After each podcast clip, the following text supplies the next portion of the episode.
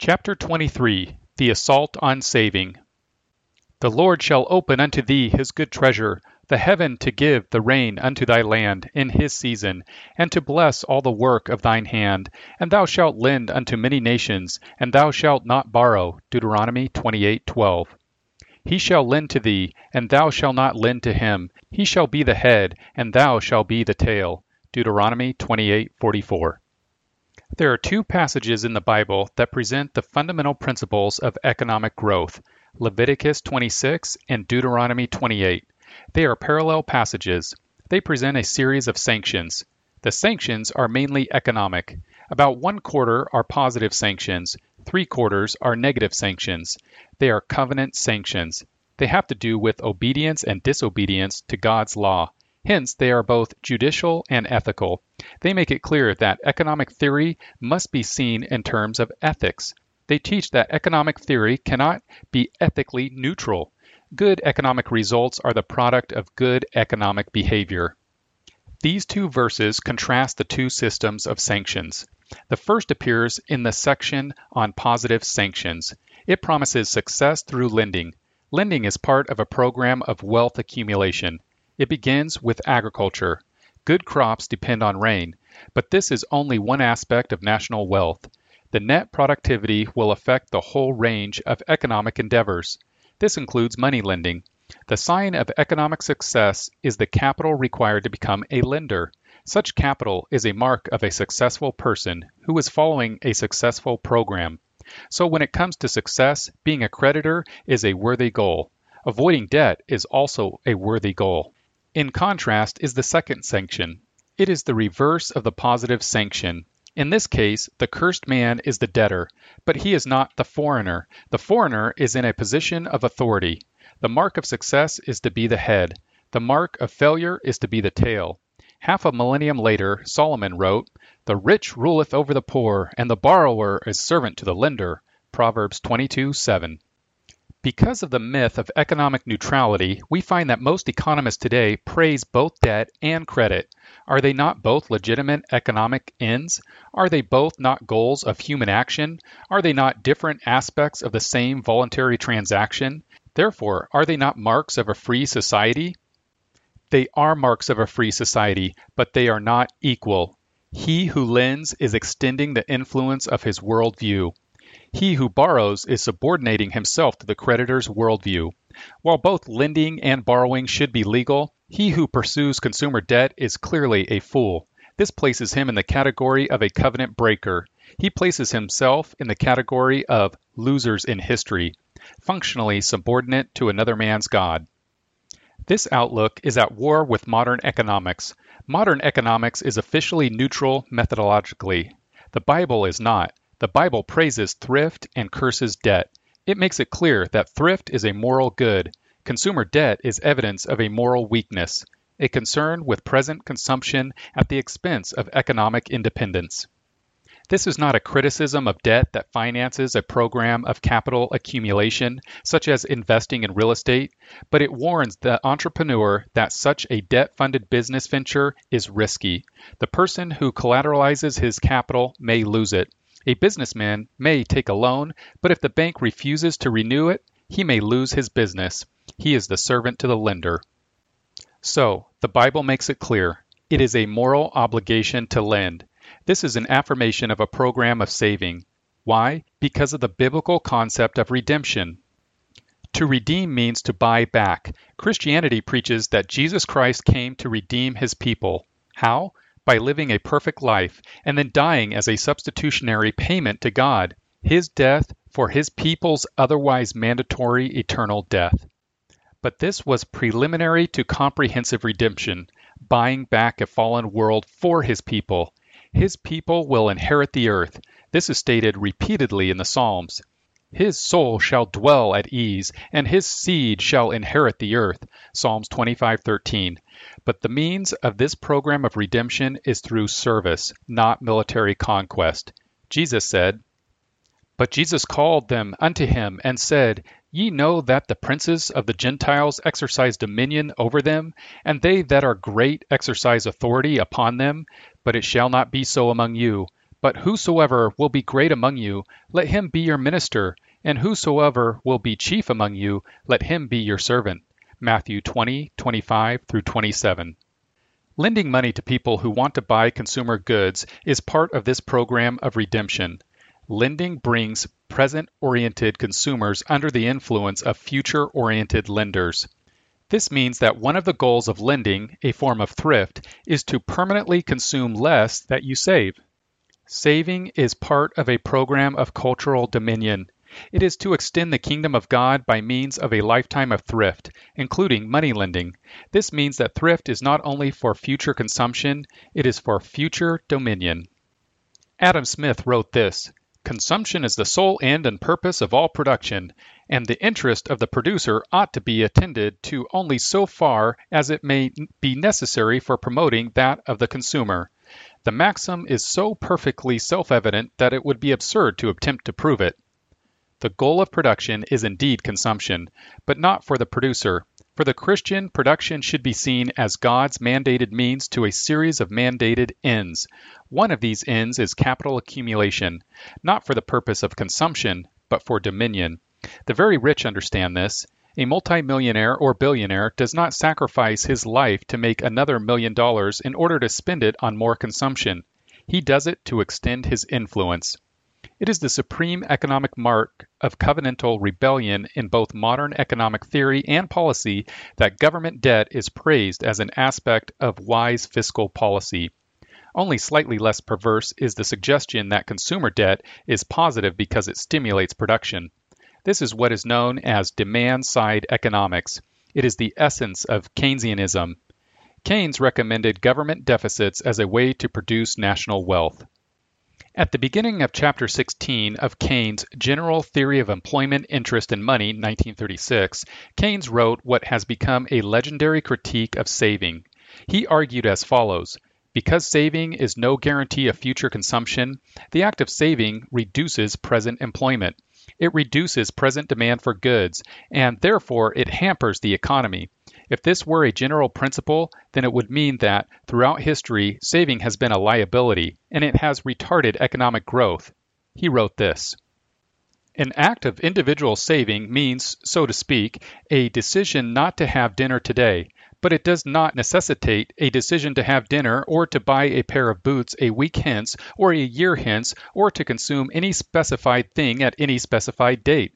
Thus, it depresses the business of preparing today's dinner without stimulating the business of making ready for some future act of consumption is not a substitution of future consumption demand for present consumption demand. It is a net diminution of such demand. If saving consisted not merely in abstaining from present consumption, but in placing simultaneously a specified order for future consumption, the effect might indeed be different for in that case the expectation of some future yield from investment would be improved, and the resources released from preparing for present consumption could be turned over to preparing for the future consumption. Pages 210 through 11. While Hazlitt did not quote this passage explicitly, his chapter was written to counter the policy implications of this passage. This passage, perhaps more than any other passage in Keynes' work, is the foundation of the fundamental errors of Keynesianism in general. It is Keynes' intense hostility to saving and his call for government expenditures in a time of economic depression to offset the employment destroying effects of saving that are at the heart of the Keynesian system. 1. Owners. One owner is the owner of money. He can spend it on consumption. He can also spend it on a tool of production.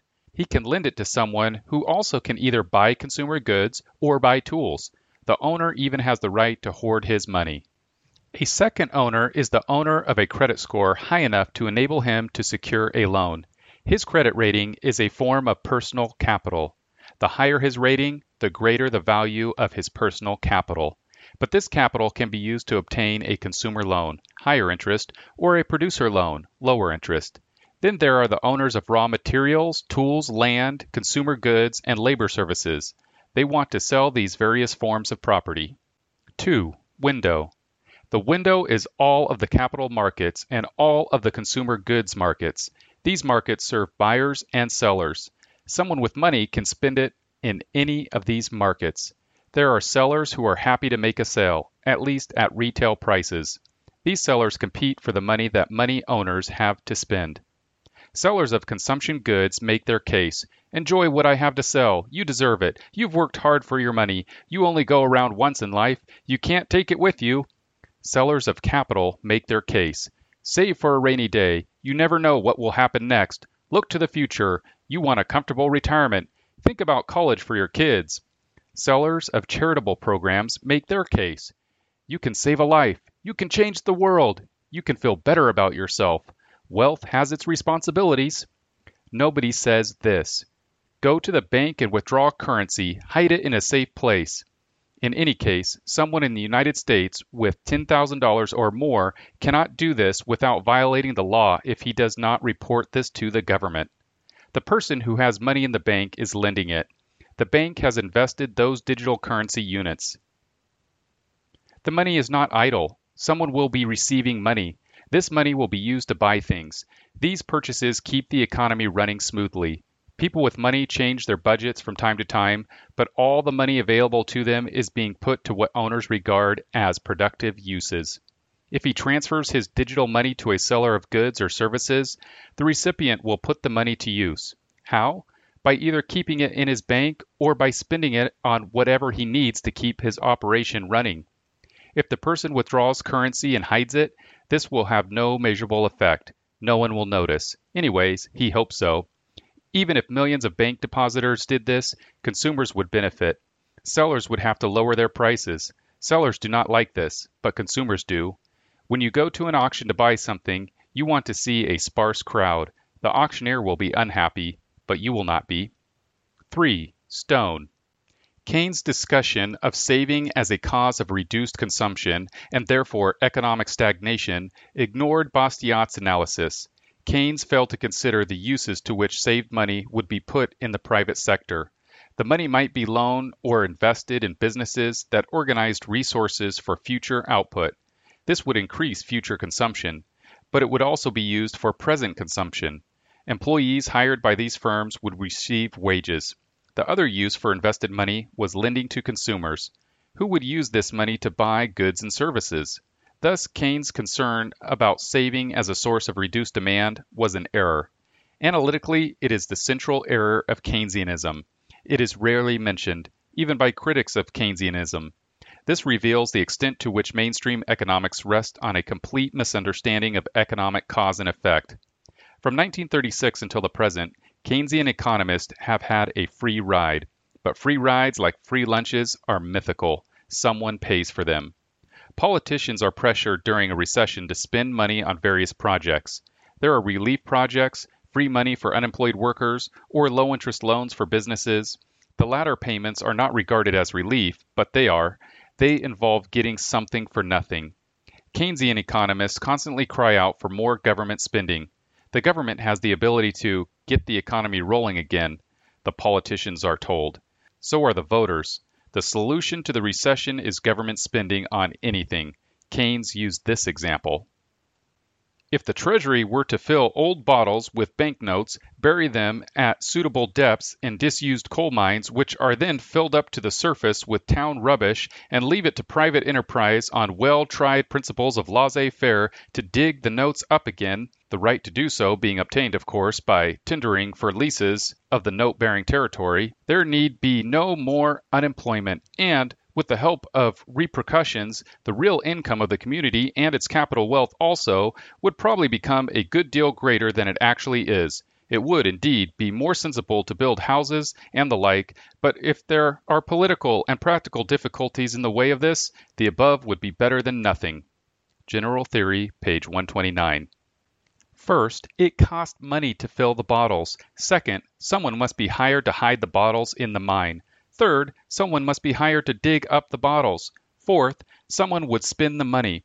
For efficiency's sake, modern governments skip the bottles and the money. They just spend the money on what President Obama said in 2009 were shovel ready projects. He was wrong. Few jobs were created by this welfare program, but the money was spent. But the money would have been spent anyway.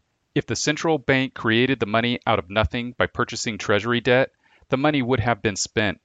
Anyway, this would have been the case prior to December 2008.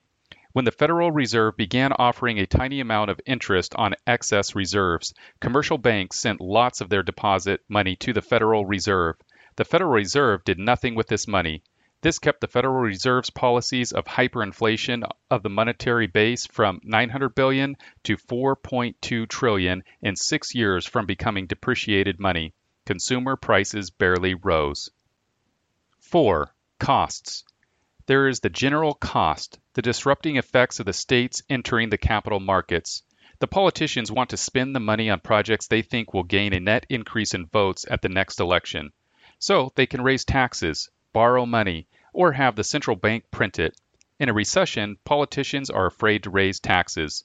So they usually resort to borrowing and monetary inflation.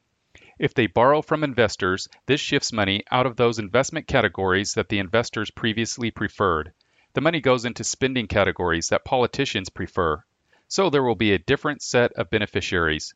This process transfers money out of the private sector and into the coffers of the government. Then the money gets spent. These costs are associated with the reduction of productivity that results from the reallocated money. The government bureaucrats spend the money. Those groups that receive the money are benefited. Those groups that do not get the money are harmed.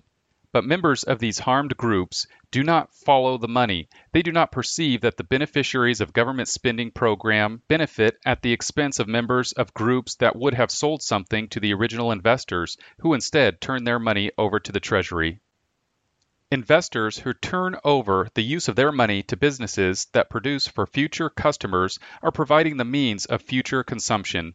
They trust the judgment of business managers who make the decisions about the goods and services that future consumers will be willing and able to pay for. These business managers are specialists in making these estimates. They are under the restraints of accounting, profit or loss. Their success rests on their accurate forecasting and appropriate strategies of production. Other investors turn over their money to the government, which will be used to buy votes. The politicians will battle politically over the budget. The outcome of these battles will determine which of the favored groups get access to the money. The government will spend all of it. Then future politicians will decide what to do to repay investors. 1. Raise taxes. 2. Borrow more money.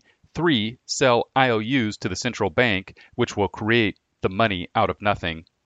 Government spending of borrowed money reduces economic growth. That is to say, it reduces the supply of future goods and services. Private spending of borrowed money may increase economic growth if it is borrowed by businesses that sell to consumers, or it may be borrowed by consumers who then spend it. If they buy consumer goods, the money goes to sellers who specialize in production.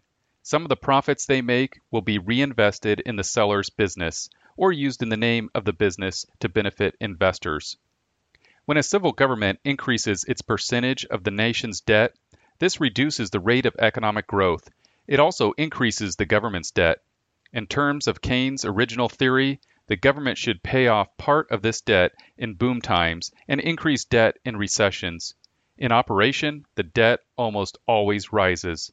The only school of economic opinion that opposes the increase of government debt and which advises the repayment of borrowed money through constant budget surpluses is the Austrian school. In the history of the United States, the government has been debt free in only one fiscal year, 1835. 5. Consequences. By redirecting their capital from output increasing enterprises to governments, investors have lowered economic growth. This has reduced the otherwise attainable wealth of every Western nation. Median household income in the United States stagnated after 1973, after 25 years of high growth. Economists debate over the causes of this slowdown. Non Keynesian economists would look carefully at the evidence of the increase in government debt as a factor. Most national governments increase their debt every year. Most of them have debts owed to investors in the range of 100% of the nation's annual production. Some are three times national production. This attitude toward debt has trickled down to the citizens. They are also heavily indebted. But because they must make monthly payments on their debt, the percent of their after tax income that goes for debt servicing is quite constant. In the United States, household debt servicing varies from about 13% of after tax income to 18%. Corporate debt has also increased. The combined debts of the national government, regional governments, businesses, and households sometimes reach four to five times the total income of a nation. When combined with the unfunded liabilities of government funded retirement programs and government funded programs of health care for the aged, the level of national government debt is many times the official figure. Some estimates of the present value of the unfunded liabilities of the United States government for these two programs are in the range of 200 trillion. Compared to the official debt of about 23 trillion 2020, the official debt is minimal. There will be a default at some point. As to which kinds of debt and which creditors are sacrificed, we can only guess, but default is inevitable. This will have negative political, social, and economic consequences. I call this the Great Default. Conclusions Keynesian economics reinforced politicians' spending preferences in raising the level of government debt after 1945. Hazlitt recognized this shift in opinion years before he wrote Economics in One Lesson. Increased debt has made economies more vulnerable to recessions. Debt obligations remain in good times and bad times. When governments, businesses, and households use the rising income during boom times to increase their debts, the bust times create financial hardships. There is a debt ratchet phenomenon all over the world. The threat of bankruptcies in the next recession has increased. This is debt deleveraging. People who have budgeted for income in their retirement will be startled to learn that bankruptcies of pension plans will cut into their expected income. More important than this is a shift of attitude toward debt. The willingness to sacrifice present consumption for the sake of investing is the mark of a future oriented person. This is a good way to define upper class. These people value the future more than their middle class and lower class peers do we have seen a shift over the last two generations in the direction of lower class attitudes. Consumers have concluded that it is easier to succumb to the lure of present consumption than to remain debt free. This is the loser's mentality, according to Deuteronomy 28:44. Christians should avoid this mentality. It rests on bad theology.